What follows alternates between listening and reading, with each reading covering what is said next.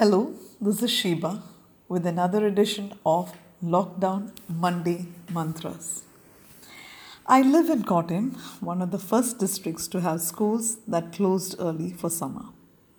We were also one of the first to get the feel of lockdown, stuck inside our homes, contemplating what we should do each day to keep ourselves mentally positive. With Shailaja teacher at the helm of affairs, each one of us living in the state felt safe. She was, after all, our real superhero. She led the entire health department to pin down the Nipah virus within Kozhikode and Malappuram districts and never let it create havoc to anyone living elsewhere. To us, that was enough to entrust her with our lives. All we had to do was listen and act accordingly. She called for a Break the Chain campaign, and the world witnessed how we managed to break the chain and keep our numbers within control. My only request to all the fresh arrivals is that they pay heed to the instructions given and follow suit so that we don't endanger our lives and other lives as well. Now, being in a state where the health and education index is high has its own advantages the people came up with innovative ideas to break the chain. Be it public awareness campaign regarding how we can break the chain or actually getting down to basics on how to keep ourselves occupied during lockdown. Malayalis have been working non-stop to keep the state safe and have been supporting the government missionary. One group that has been working on an overdrive is the trollers. Coming from a place where satire rules the roost, the endless memes and trolls keep us chuckling at every twist and turn of the COVID yatra.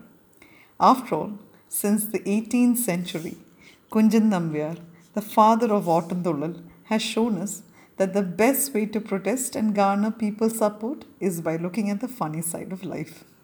His tradition of humor and poking fun at the rulers continues to rule in the avatar of mimicry artists, comedians, and trollers. I'm quite sure that no other place on earth has the liberty and the outright sense of humor as we have to laugh at the hilarious skits, trolls, and memes that churn out from their witty brains at the drop of a hat. Once a prominent politician even requested in the state legislative assembly to come out against the political satire television shows that portray them in a poor light, which led to more humorous scenes.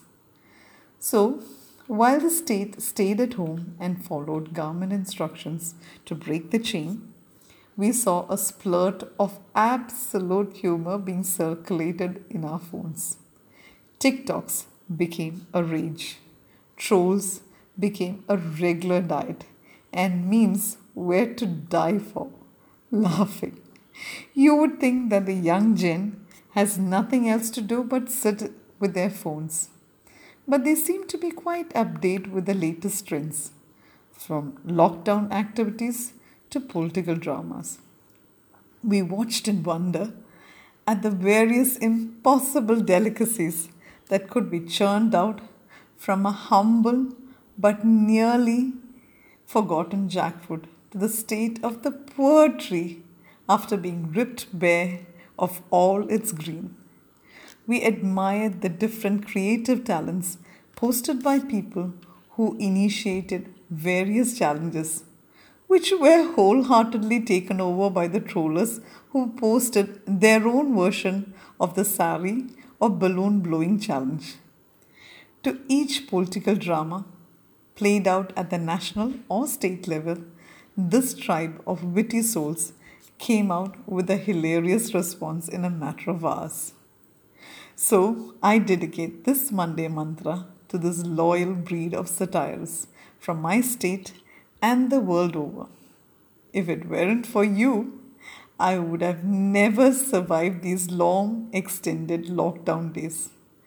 Looking forward to the latest edition this week and hope each one of you will find something to laugh over and forward because of them. Cheers to a great week ahead.